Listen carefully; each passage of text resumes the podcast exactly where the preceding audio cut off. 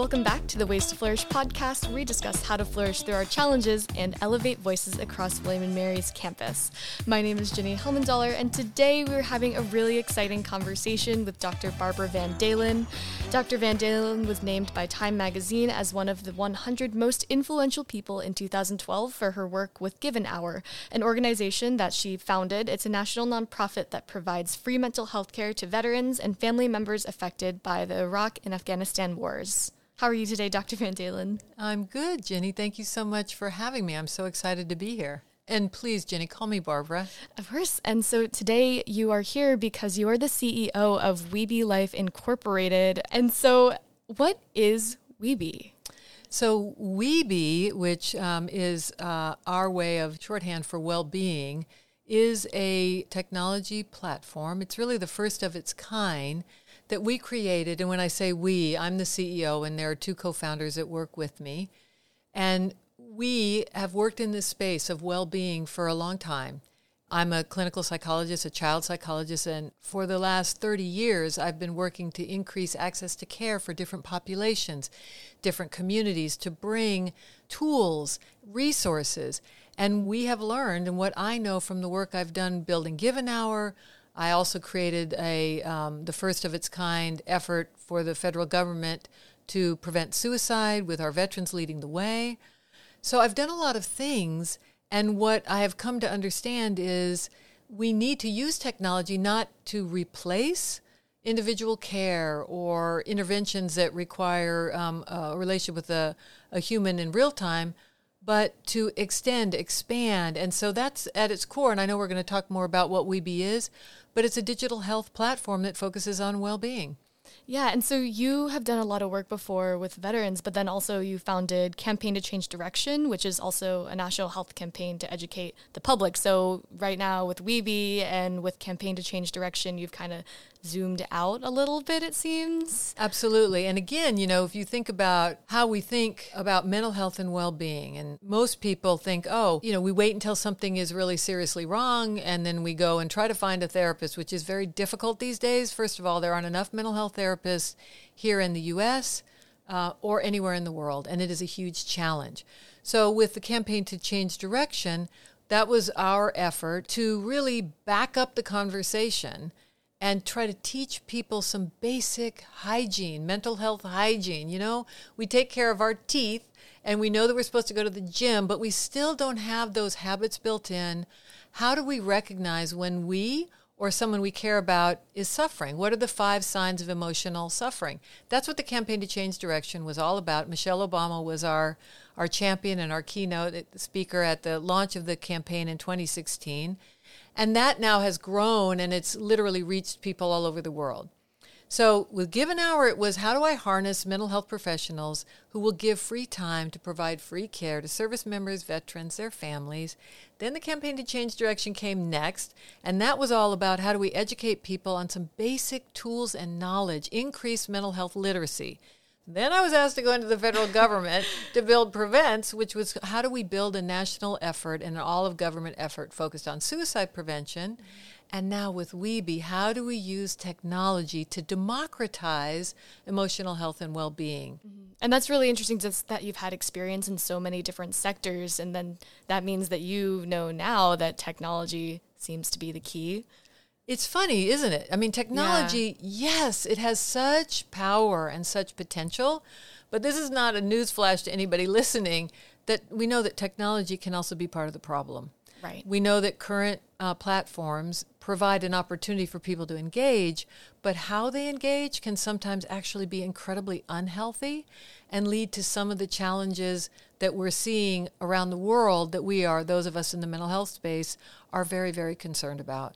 Definitely. And one of the problems about technology is just that there's so much of it, being overwhelmed by choice. And so, that being said, what makes WeBe unique compared to a lot of the other apps out there? Because I've heard of several different apps that track different elements of well being. What makes WeBe different from those? Yeah, that's a great question. So, when I set out to create WeBe, I really, you know, reflected on what do I know, what does science tell us, and what we know is that there are certain elements that affect our overall well being. So, what we've done is we've taken six of those elements that are evidence based and they are emotional experience, relationships, physical health, sleep, activity, and spirituality. And why did we choose those? Because we know they are all really powerful when it comes to our overall sense of how we're doing. And we can talk about any one of them, but just think about it. I used to say this when I worked with teens that, you know, if your relationship is a train wreck, it's going to affect how you're doing. Absolutely. Right? And Yeah. if physically, if you're dealing with a serious physical condition, that's going to affect how you are feeling overall and it's going to affect your relationship. So you take any of these six and say if there's something significant there, they're going to affect our overall. And so that's one reason we chose them. The other is because these are all things you can do something about, right? You have power over them that you can make adjustments, you can get support, you can learn things. Okay, so that's that. So WeBe is all about democratizing mental health and well-being. So giving people the first of all the tools to track every day, rate their own or use their smartphones or smart watches, devices, Oura rings, whatever you've got we're developing that capability to track sleep and activity. But those other things are personal ratings of how are my relationships, and we teach you how to do that, and it takes just a minute. Okay, so first we're doing that. The next thing we do is we then say to you, all right, that's about you. Can you now think about are there people in your life that you would trust to actually see? This is the secret sauce of WeBe and also the leap of faith. We know that if people are open and honest and share with the people that they trust how they're really doing, their authentic self, not not what they want it to look like on a post on somewhere about their food or a dress or whatever, but how they're really doing on these elements, that allows the other person to be part of whatever that process of healing, whatever that journey is. So the next piece of WeBe is about giving people the opportunity to create what we call pods. And it's up to five people. Yourself, you can invite four more people. They see your ratings every day, you see theirs. If everyone gives permission, there's a lot of privacy built in. And then you move from that to the next level of opportunity to engage, and that is affinity groups. And then we also, there's a whole lot of bells and whistles and resources and tools. So it's the first platform that makes it easy to track, to share, and to strengthen these specific elements of well being. And it's all data based and it's all powerful because it does allow you to be in the driver's seat, but it also it invites others in. So you're caring for them and they're caring for you. So it's really, if you think about social media, this is a, a version of social media that also has this very powerful well being focus, well being opportunity. Right. And so you were talking about the pods, and I actually was going to ask about this later. Just, I know that sharing how we're doing all of the time with people can be, can feel a little bit too personal. Like, what if you're just not really having a good week and then you feel like you can't really say that because you just kind of want to be alone. You don't really want to be checked in. How do we be honest about how we're doing while maintaining our privacy? It's a great question. And I guess what I would ask listeners to reflect on is is there anyone in your life who you really want them to know how you're doing? Hopefully there is. Before Ginny and I came on to do this, my daughter called me. She's a senior at Ohio State and she was heading into finals because we're taping this um, uh, you know a few weeks before you're hearing it. You we have a great relationship where she actually wants me to know how she's doing. And that's really healthy and it's really good for her and it's really good for me. And so i think if we think about maybe there's only one person. Maybe your pod is a pod of you and one other person. Maybe there are two that you really want them to know. And again what what we're doing is you do these ratings it's very it takes you about a minute a day we use sliders and they're, they're this color coded. It's really cool. You'll see it go from purple to yellow wherever you are.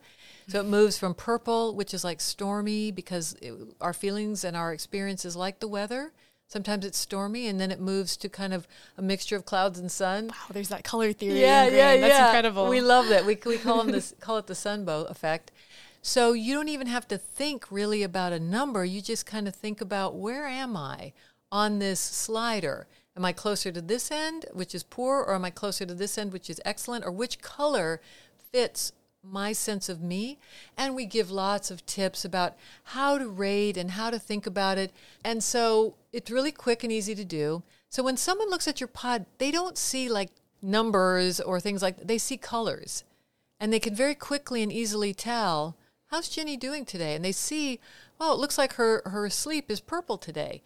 I can then reach out and say, Jenny, what's up with that? It looks like you're not sleeping well. And then you may say, oh my gosh, I had this project I was working on. And it just opens the door to a conversation. So you can decide who to share with. You can decide to be on the app and to be in a pod, but not share your daily ratings. That's key. You can say, I want to be with you. I want to have this close relationship, but I'm not quite ready yet.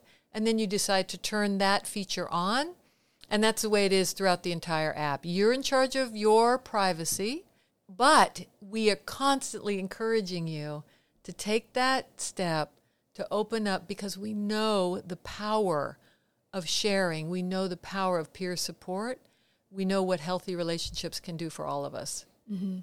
And I actually downloaded the app a few weeks ago and poked around it a little bit. And like, if maybe sleep is not an element of wellness you really want to track, then you can just take it off, right?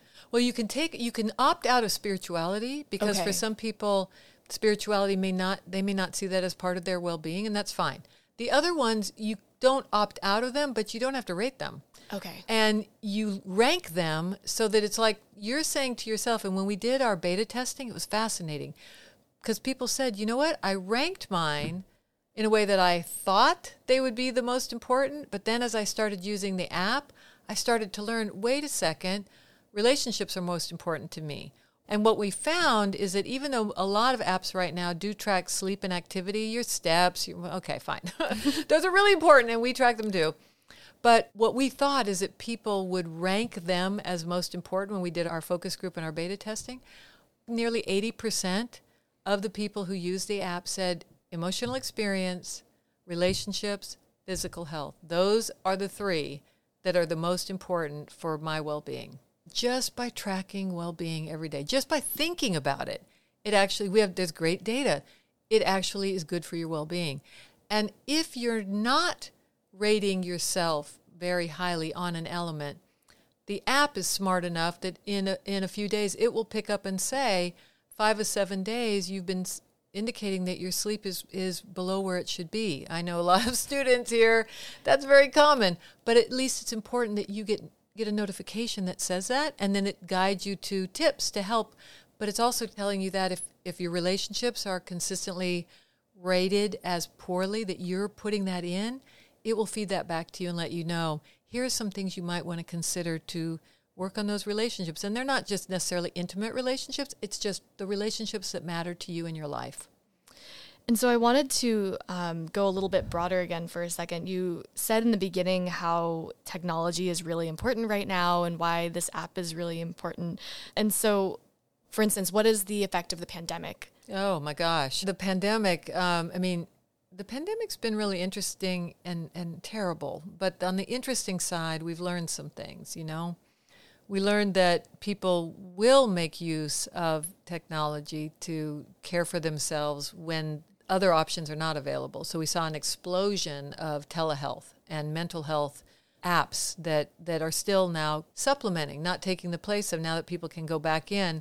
So we learned that from the pandemic. We also learned that people could all dial into what it's like to be anxious we all maybe had other reactions to, to world events where we saw something and felt a certain way that was shared.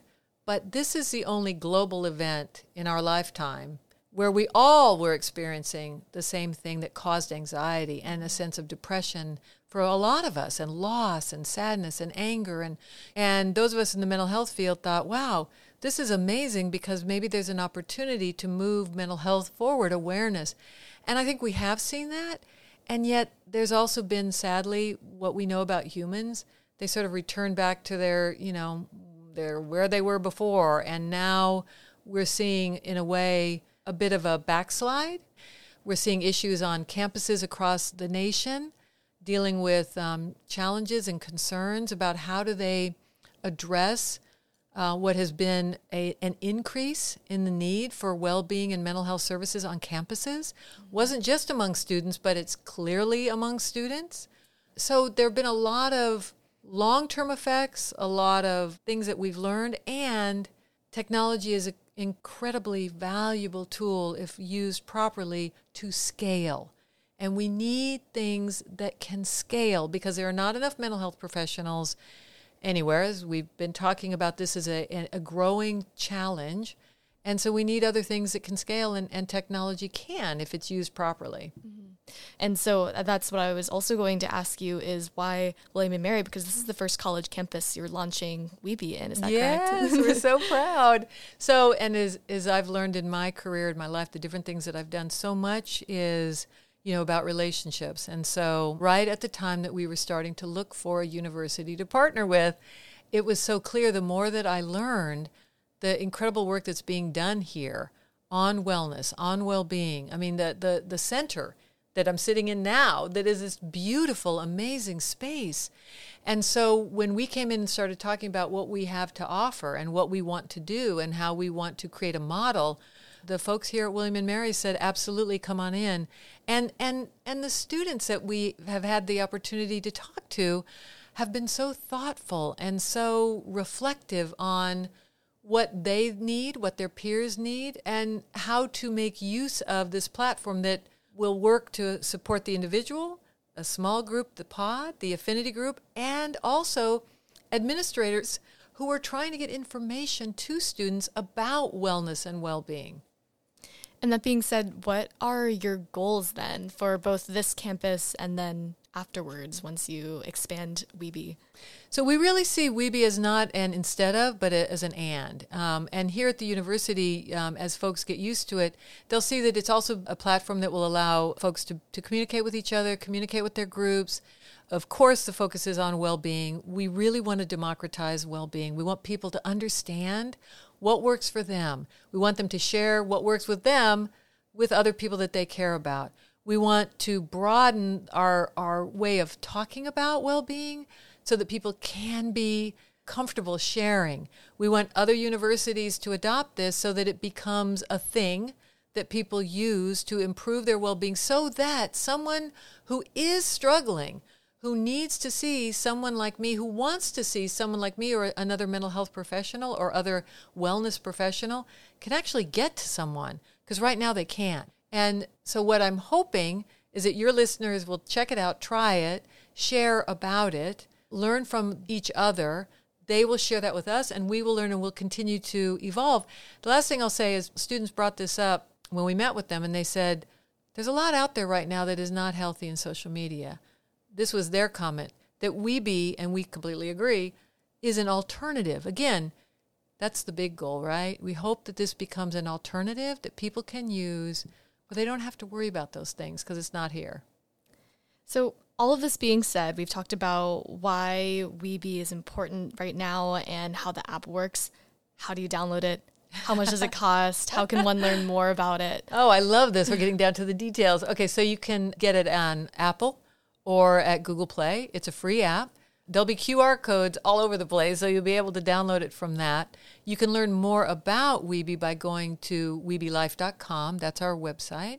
We have a lot of great resources on the app that you can go into, and, and you'll learn more about the philosophy and the science and all of that. So, download the app, reach out to us through our partnership here at William and Mary if you have questions. We, the other thing I'll say about students, the first time we downloaded and this we had launched the app, um, and he said, "Oh, I found a bug," and we said, "Let us know because we launched in in September, so we're still enhancing constantly and finding things. But if you find anything, let us know in info at webelife.com."